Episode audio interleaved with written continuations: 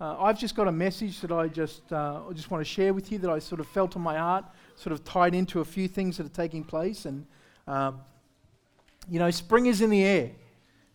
And I, I've got to go back to many, many years ago. I, I can't even remember how old he was. I think he was about three or four, four, I think he was. My son, for Christmas, this is what his desire was I want a lemon tree and aftershave. That was what my, my four year old, three and a half, four year old son wanted for Christmas. And so we're like, okay, we can do that. So what, we went and got him a lemon tree and, we bought it, and he was wrapped. And, and you might think it's uh, funny, but um, he drinks, well, he likes lemon in his soda water, sparkling water, lemonade. He likes just lemonade, lemon. And so we got him that. And of course, you know, like if you get a four year old a lemon tree, you know who's going to be looking after it? Um, not him. I think he watered it maybe once or twice. And I had the, the joy of trying to look after this tree. Soon after that, we moved homes. And we didn't actually get a huge amount of fruit from the tree. We still haven't had a huge amount of fruit from the tree. And it's just been one of those struggles. I put it in a place and I thought, that's got enough sun. Not, not enough sun. Then one year there was not enough water, so it didn't produce good fruit. It did. It produced little fruit. Like I don't know if you've ever seen a lemon like this big, but it was pretty pathetic. and I was sitting there racking my brain. What on earth is this? So I put the right soil in there. So I moved it. We moved it out in the sun, then it got too dry. So I found another spot. I made sure I watered it, and I don't know if I overwatered it, but it didn't produce a lot that year. I pruned it back, and it didn't get. It, I don't know. Maybe I went too hard on it. I don't know. It was out near my where, where my son plays soccer, and I think he kicked it a few times. And um, but for the last few years, it, it hasn't really done that much. It's been a sort of a frustration. So I moved it again. Now, it's a fair sized pot, and it's got a fair sized weight in it. So I moved it with, with struggles, dragged it along, and put it in this spot. And it, to be honest with you, over the last year, it seems to have done quite well. It has produced more leaves, it's growing better, green. it's green, which is always a good sign.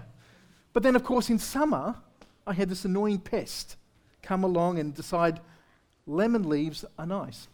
I had problems with grasshoppers. I, I lost another tree, but this, this lemon tree was being devoured, being smashed by these grasshoppers. And every day I would go out and I'd have to try and catch grasshoppers and I'd, and I'd dispose of them. But this lemon tree has been a frustration. Then I did some more research in it and I found oh, there's another hint to growing citrus fruit. You need more than one. So, in my true style, I never do things by half. We always go above and beyond. I went out and find some more citrus trees. So we got another two. And then I was in another shop and I said, you know what? I want more. so I got some more. So now in this area of our house, in the backyard, I call it Citrus Corner.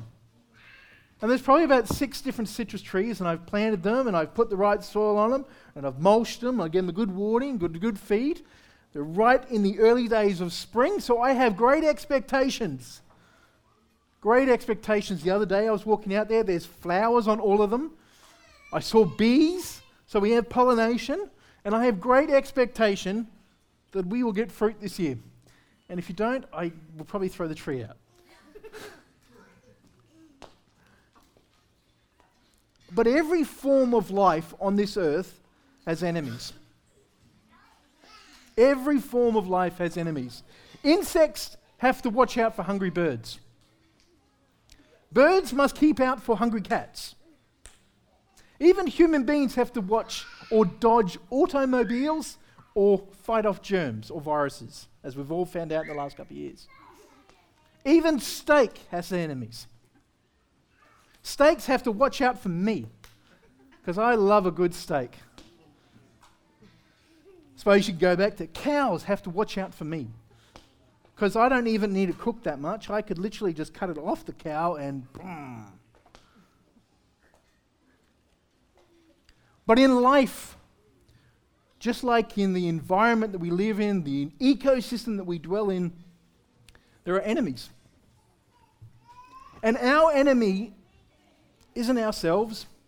Oh, I suppose it could be. It's not the person next to you, it's actually what we call sin.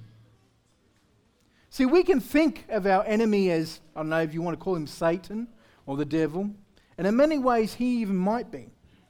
But the real enemy to any Christian or to any believer isn't Satan.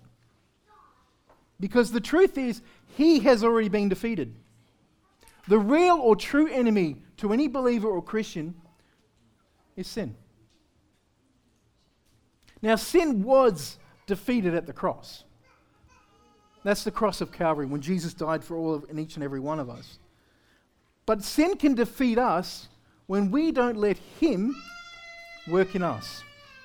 When we don't understand the cross of Calvary, when we don't understand the sacrifices of Jesus, when we don't understand the power of His Holy Spirit, when we don't understand the whole process of what's going on. Even Christianity can look odd to some people. It can look weird. It can not make sense. But sometimes what needs to happen is we need to be educated. The Word of God, the Bible, the Scriptures, whatever you want to call it, have existed for thousands and thousands and thousands of years. They go back to some of the most earliest writings that have ever existed on this planet Earth, back to papyrus. And in it talks about something that God is light and that sin is darkness. And sin is anything that is against God's word, is against God's will, what God actually wants. Sin is the transgression of the law. And as Christians, as believers, we walk in the ways of Jesus, where we're supposed to. We follow his way, his example. What Jesus showed us becomes the law that we should follow. And sin is any time we come away or break off the way that was set before us. Now, someone might even not know or understand that they walk in darkness simply because they are in darkness until they learn or they experience the light. Until we experience the light, until we know the light, darkness becomes familiar. If you put on a pair of glasses your whole life and they have a rose tint to them or even a colored tint to them, you will swear that everything that you look at has a pink or a blue tint to it. If I had a white shirt on, and I wish I had a white shirt on for this example, and you wore a pair of glasses your whole life with a blue tint, you would swear that my shirt is blue. You would swear, doesn't matter how much we had an argue, doesn't matter how much facts or information I brought to you and said, no, no, my shirt is white, my shirt is white. You would swear black and blue, no, no, that is blue. That is blue. That is colored. It's blue. And it's not until I come across and I reveal the, the, sunglasses on your face, or we're able to remove them, do you actually see, oh no, your shirt is white? See, we can be preconceived to ideas and preconceived to notions just simply by how we are taught and how we're raised. Poverty can be the same thing. We can walk in what's called a poverty mentality simply because we don't understand that there is more available to us. Today, we are surrounded by people who refer to themselves as Christians, who refer themselves as believers. But my question to you is are you born again? Because it's easy to say you're a Christian, it's easy to say you're a believer, it's easy to say you do this, but Jesus actually talks about being born again. In fact, in John 3, verse 5 to 7, Jesus answered, Truly, truly, I say to you, unless one is born of water and of the Spirit, he cannot enter into the kingdom of God. And that which is born of flesh is flesh, and that which is born of the Spirit is spirit. Do not be amazed that I said to you, You must be born again. Now, to understand that passage of Scripture, and sometimes that can be the greatest challenge because we live in a Western democracy, we live in a Western world, and the Bible was actually written in a Jewish or an Eastern culture. And where we can get mixed up is we look at things from a Western perspective on an Eastern culture. But what it's talking about is it's talking about two different births. One, there is a birth that we all understand, that we all go through, and that's born of water. That means I am inside my mother in a case of water, and when I am birthed or when I am born, that water breaks. And I actually proceed through the canal, obviously, right? through the waters. That is the first birth. What Jesus is starting to talk about is being born again, which can be a weird concept, but it's like a second birth. It's being born again. And what we fully understand, or how we fully it's not being immersed as being born again or going back into your mother or back through your mother. It's actually being immersed into the Spirit as a body of believers. Meaning this I come to a place of understanding. I believe, I have the faith, and I am going through a spiritual concept, not a physical one, where I am born again into the body of Christ, into a church, into a people, into the Father. I then begin to relate to God the Father as He's been my heavenly Father rather than just an earthly Father. But it's all through the heart. It's not through religion, it's not through rules or regulations, it's through the heart. It's making that decision, coming to that point of understanding that I am in need of Him I believe in what Jesus died for me, therefore I receive what he's done for me, his actions, which we'll get onto a little bit later. And I receive that and I go through the process of being spiritually born again. Romans 10 9 to 10 says that if we confess with our mouth that Jesus is Lord and believe in our heart that God raised him from the dead, you will be saved. For with the heart a person believes, resulting in righteousness, and with the mouth he confesses, result, resulting in salvation.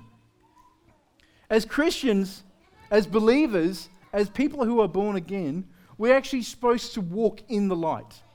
Walk in the light of the Father. Walk in His ways. We walk out. We live what we believe. And if we don't, if we don't actually walk in the ways that we're supposed to, the world is very quick to label us as hypocrites.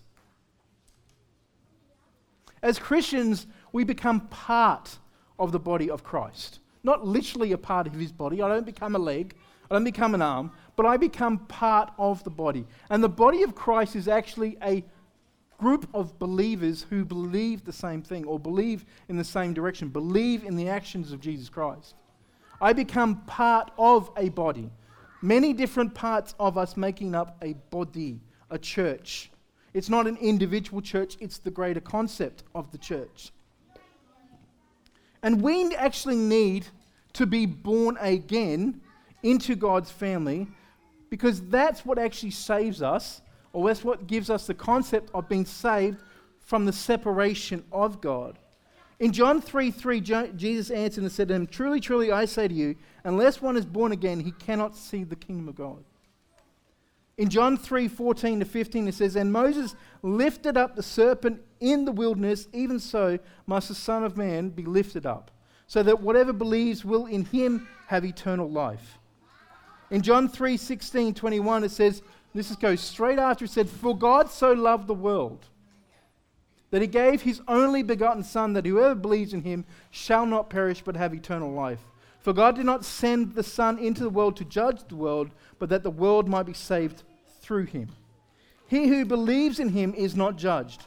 He who does not believe in him has been judged already, because he has not believed in the name of the only begotten Son of God. This is the judgment that the light has come into the world, that men loved the darkness rather than the light, for their deeds were evil. For everyone who does evil hates the light and does not come to the light for the fear for the that his deeds will be exposed, but he who practices the truth comes to the light, so that his deeds may be manifested as being brought by God. As Christians, as believers, we're not in this life of perfection. We don't walk in perfection. Oh gosh, I wish I did. Because the truth is, none of us are perfect. None of us will ever earn perfection. None of us will ever be perfect or whole but it's walking out the relationship of the Heavenly Father, learning and listening and adapting to our lifestyles. But walking actually involves progress. Because when we walk out our relationship with God, it's actually a walk of progress. We're actually supposed to move in a direction. Can you imagine that if you decide to go for a walk, so you put on all your, your latest gym gear, you put on the latest Nike shoes that you know, guaranteed to be able to make you run faster. You've got everything. You've got your, your little AirPods in your ears. You've got your music all primed. You're all ready to go, and you get out your front door. And 15 minutes later, you're only at the letterbox. That would really be depressing, of course, unless you lived on acreage and it literally took you 15 minutes to walk to the, to the letterbox. But that would be so disappointing that even though after all the work and all the process, you weren't any further than what you could literally see with your eyeballs, that would be disappointing. Christians, as believers, as people who are born again, we're meant to walk, advancing in our spiritual life, maturing, walking in victory over sins, advancing in the kingdom of God.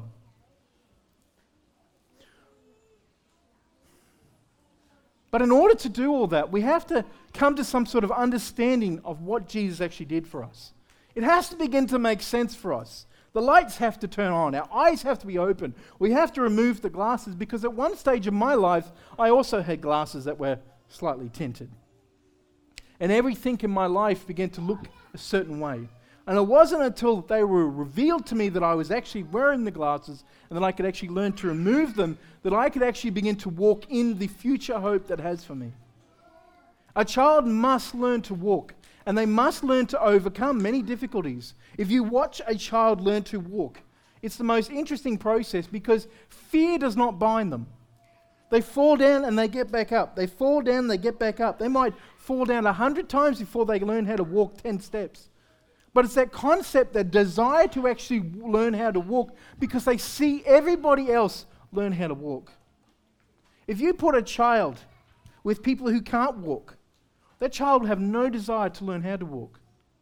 But if you put that child surrounded by people who can walk and function and learn to, uh, and speak English, that's what their desire will be. I want to be part of this. I want to be, I want to understand this. I want to walk. But the child, doesn't matter how many times they fall, they will get back up. They will get back up and they will get back up. But sometimes in our lives, we don't do the same thing.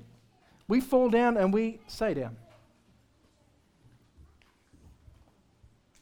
But as Christians, as believers, as people who are born again, we're supposed to walk in the light.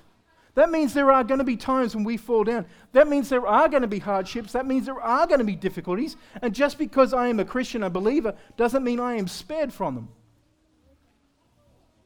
It just means that I have a direction to walk in.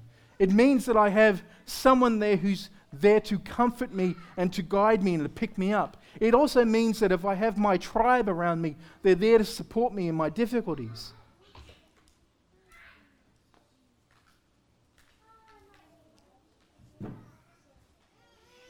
There's a sense of humility within people who are born again, understanding who their God is, but understanding what He did for us. See, God is so perfect, He's so whole, He's so complete, and He's referred to as being holy, which is a, a difficult concept for us to grasp. Because in our lifetime, in our, in our existence, in the world that surrounds us, we don't ever see anything that is perfect. Nothing. Nothing is perfect except Him. And so when something comes along in our path that is perfect, that is whole, that is complete, it's, we struggle with this concept of what it means to us. But this whole and this complete and this perfect God wanted so desperately to be in right relationship with us. Not just relationship, he wanted to be in right relationship, which means we are both in the right position. We're not in a position of offense, we're not in a position of hurt, but we're in a position where we can both receive and both give to each other. And God so wanted to be in this position. That's why He sent His Son. Because something so perfect can't dwell with something that is not. And so He sent His Son, who was perfect, who did no wrong on this earth, who spent 33 and a half years, give or take, on this earth living out exactly how we are supposed to live. And he set the example for us, he set the model for us, he set exactly how we're supposed to act and how we're supposed to say. And then he died for us. And the reason why he died for us is because the only punishment that was going to be worthy enough for our sins, our wrongdoings, was going to be death. And so Jesus died for our place. And even though he died for our place, we still have to come to the point where we receive his actions for mine. We have to still come to that place of understanding what he did for me. That he died and he rose again so that I could be in right relationship with God. It's not about me being perfect because I'm not. It's not about me being worthy because I am not. I am not, nor will I ever be worthy of his actions, nor will I ever be worthy of being in right relationship with God. But it's by grace and by mercy that he extends the hand to me and says, I want you to walk with me because I love you. And it's not a love that we commonly understand, but it is an unconditional love. It's not a love that says, oh, you know what, I accept you totally holy, including all your bad choices. It is a love that says, I love you regardless, but I'm going to help you fix those issues. I'm going to fix those things in you if you let me. Because that's what sin does. Sin separates us. When we fall into sin, when we act out of sin, what happens is shame and condemnation comes upon us, and we walk in this place of not understanding our right position or right relationship with God. See, Jesus died 2,000 years ago. He doesn't need to re die for you every single week, He already did it. Sin is not simply an outward disobedience, sin is also an inner rebellion or desire. When I sin, when I fall short of the mark, like we all do, I need to be repositioned. In 2 Corinthians 5:17 it says, "Therefore, if anyone is in Christ, he is a new creation. The old things pass away, and behold, the new things have come." Receiving the new nature from the Father does not mean, or does not eliminate the old nature. The old nature, with its origins in our physical birth, fight with our new nature. We receive the new nature at the point of being born again, but we still have this old nature that is in conflict. The old ways of doing things. And no amount of self discipline, no set of man made rules, no amount of regulations can control this old nature. You cannot eliminate it.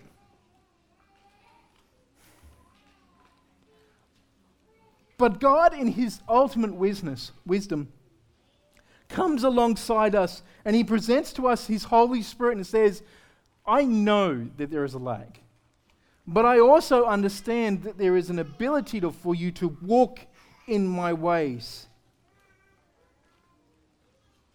And it's the Holy Spirit working within us that enables us to put to death our old ways, our old nature, and produce the fruit of the Holy Spirit, the fruit of the new nature. Just like a fruit tree produces fruit, hopefully. When the soil is correct, when the plant is healthy, when it's sitting in front of the sun, when it has enough water and nutrients, it produces fruit. And just like I am the same thing. I need to be planted, but I also need to receive the things that I need. And I need someone to guide and govern me. I need someone to give me direction. I need someone to come along and prune me in the right seasons of my life so I can produce good fruit. I need the Holy Spirit to work in me, to actually be my nourishment, to guide and direct me and say, hey, we're not doing this, we need to do this. This is wrong.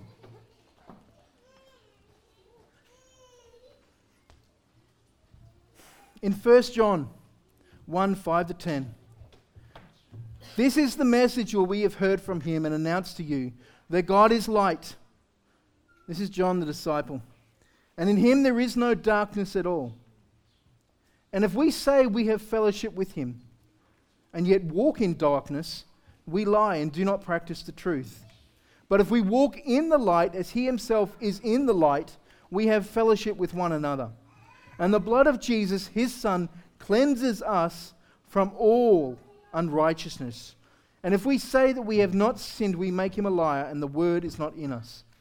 God is absolutely holy. He is absolutely righteous. But He is also God. He has no beginning and He has no end. And if you ask me how He's created, I will tell you if He's created, then He's not God. If you ask me all the, the science questions of how did this happen and this happen, I can answer most of them. If you ask me how the world happened, I can tell you it happened in a big bang. God said, bang. I can prove the Big Bang theory just by science. But this Bible, and I know people have conjecture over it, historically is one of the most accurate books ever written. They can show and they can prove every historical time place in actual history. They can say, hey, the, the flood actually existed. They can tell you that this happened. There's a mountain called Mount Sinai, and the top of it is black. Because when God was talking with Moses on Mount Sinai, there was a fire around the top of it. It's still scorched. They can show you that in the Red Sea, there are chariots in the mud of when the Egyptians gave pursuit of the Israelites and God closed the water over them. Historically, there are so many different accounts of what happened. History tells us that Jesus was actually a real person. They might deny who exactly he was, but there are so many accounts of different things that happen in the Bible. There are so many different people that have gone to prove the Bible incorrect and yet been turned to it. There are so many different things happen, but you can't deny what's happened in my life. Because I can tell you oh, where I was at one point in my life, and I can tell you where I am at this point in time, and I can tell you, hopefully, where I will be later down the track. And the transition between A to B is huge. And it's only because of the work of the Holy Spirit doing in me or working in me because of the cross of the Calvary, of the cross, the cross of what Jesus did for us, that I can stand here before you and testify and say this is 100% true. I don't make this up to form a business because this is not a business you would choose. This is something you're called to. God said to me, I heard him, this is what I have for you. But in order for us to be in fellowship with a God that is so holy, so perfect, we have to be what's called redeemed.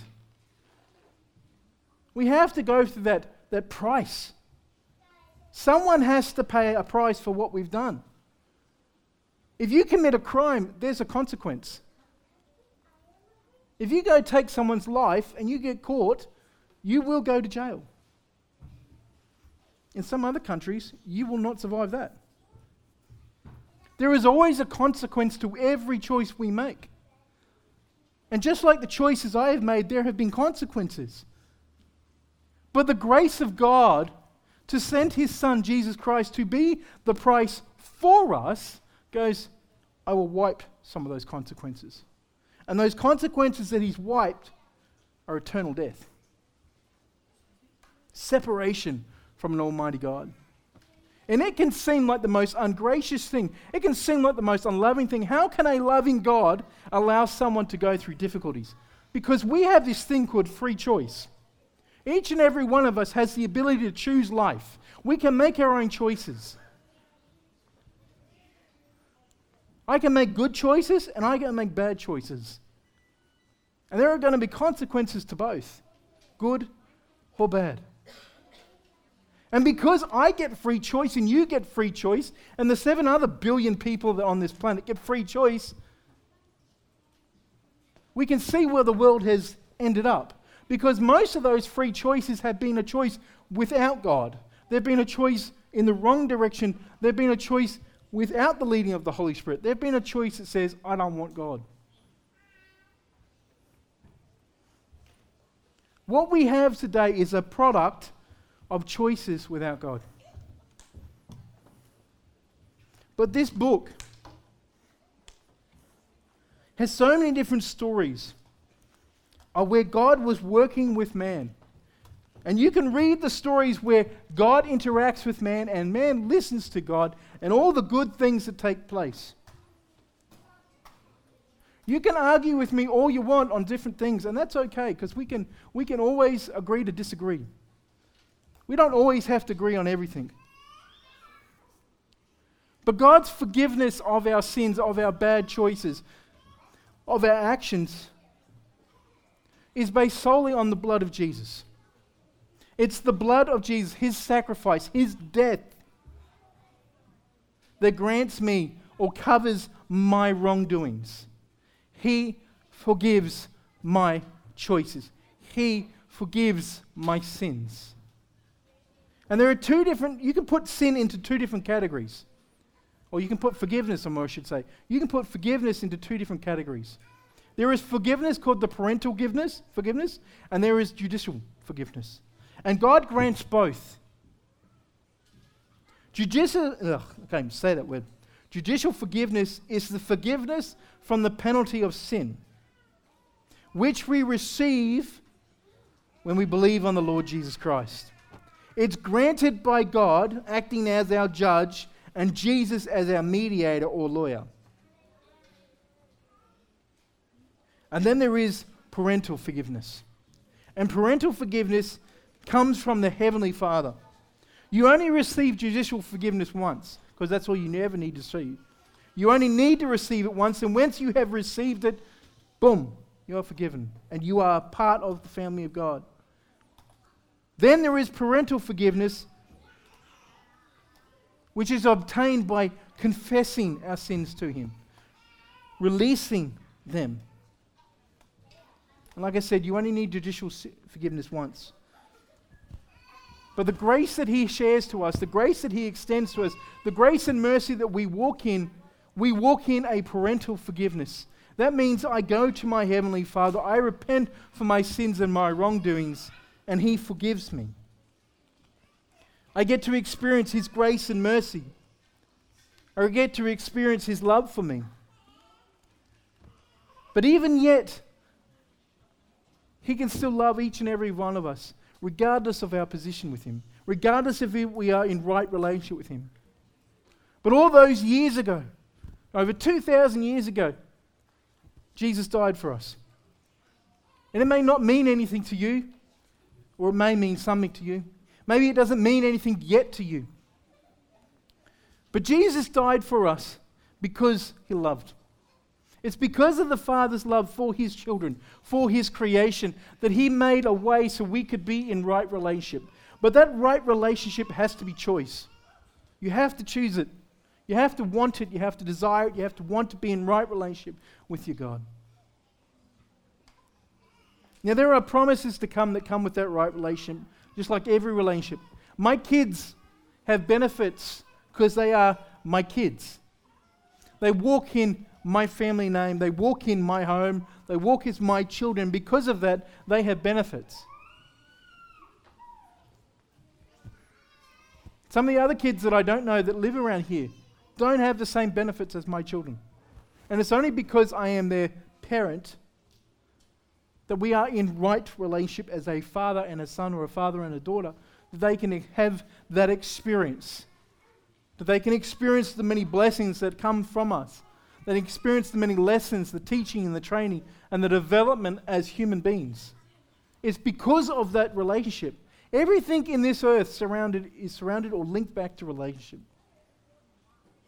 How we deal with relationship, what we do with relationship, the relationships we have, the connections we have, the networking we have.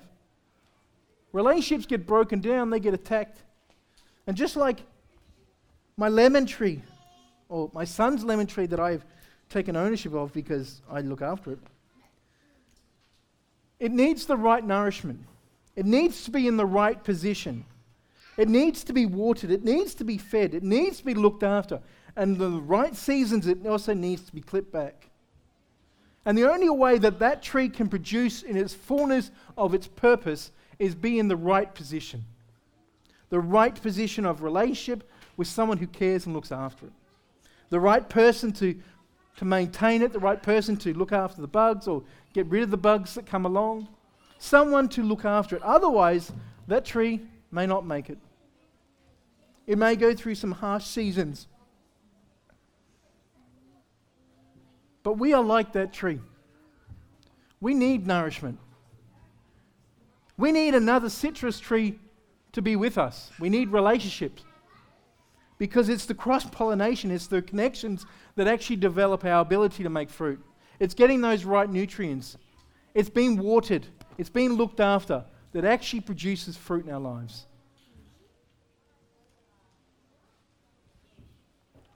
If you don't know Jesus Christ as your Lord and Savior, if you're far from Him, maybe this is a weird concept to you. If you want to get to know God, if you want to be in right relationship with Him, if you want to experience what I'm talking about, then I invite you to come and talk to me at the end of the service. I will be down the front, down next to this sign. And I'd love to pray with you. I'd love to stand with you. I'd love to talk to you about some more. If you have questions, I'll be down here. You can ask me any questions you want. We're going to end the service. We got morning tea and there's tea and coffee. We invite you to stay, to chat, to talk. Get to know someone, maybe get someone you don't know. Talk with someone. There's lots of kids. The kids will play around. This is a safe area. Just want to let you know. It's pretty much fenced off besides that fenced area. Um, but we have stuff for the kids as well.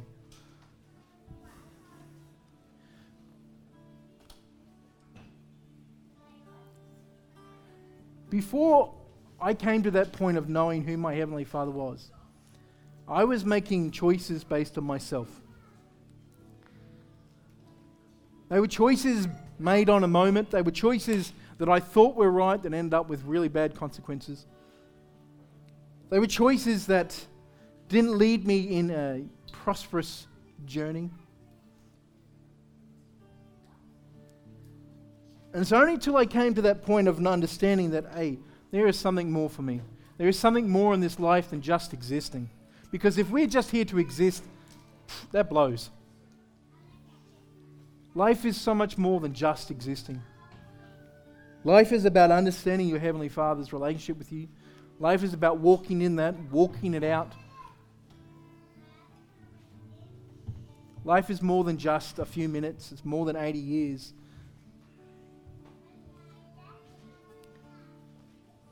But if you don't know Him, if you want to get to know Him, then I'll be down the front. But we're going to pray, we're going to close the meeting. Get to know James and Talia and their two children, Coda and River. Get to know their family and their friends who are here today that we're so blessed to have. Get to meet the other people in our church. We pray that you have a great week, that you uh, are refreshed, that you enjoy the rest of your weekend, that your kids enjoy their school holidays, and, and that you get plenty of sleep. And but we'll pray. Dear Heavenly Father, Father, I thank you for today. I thank you for the many people that are here. I thank you for the spirit that they have brought. I thank you for opportunities, and I thank you for River and, and Coda, James and Talia and their family. Father, we speak a blessing upon them like we already have, but we just speak increase upon them. Guide them and direct them in all that they have. Father, we speak your anointing upon each person. We speak safety. We speak covering the hedge of protection. We speak great weeks. We speak open doors. We speak favor. We speak relaxation. We speak peace. We speak your mighty touch. In Jesus' name we pray. Amen.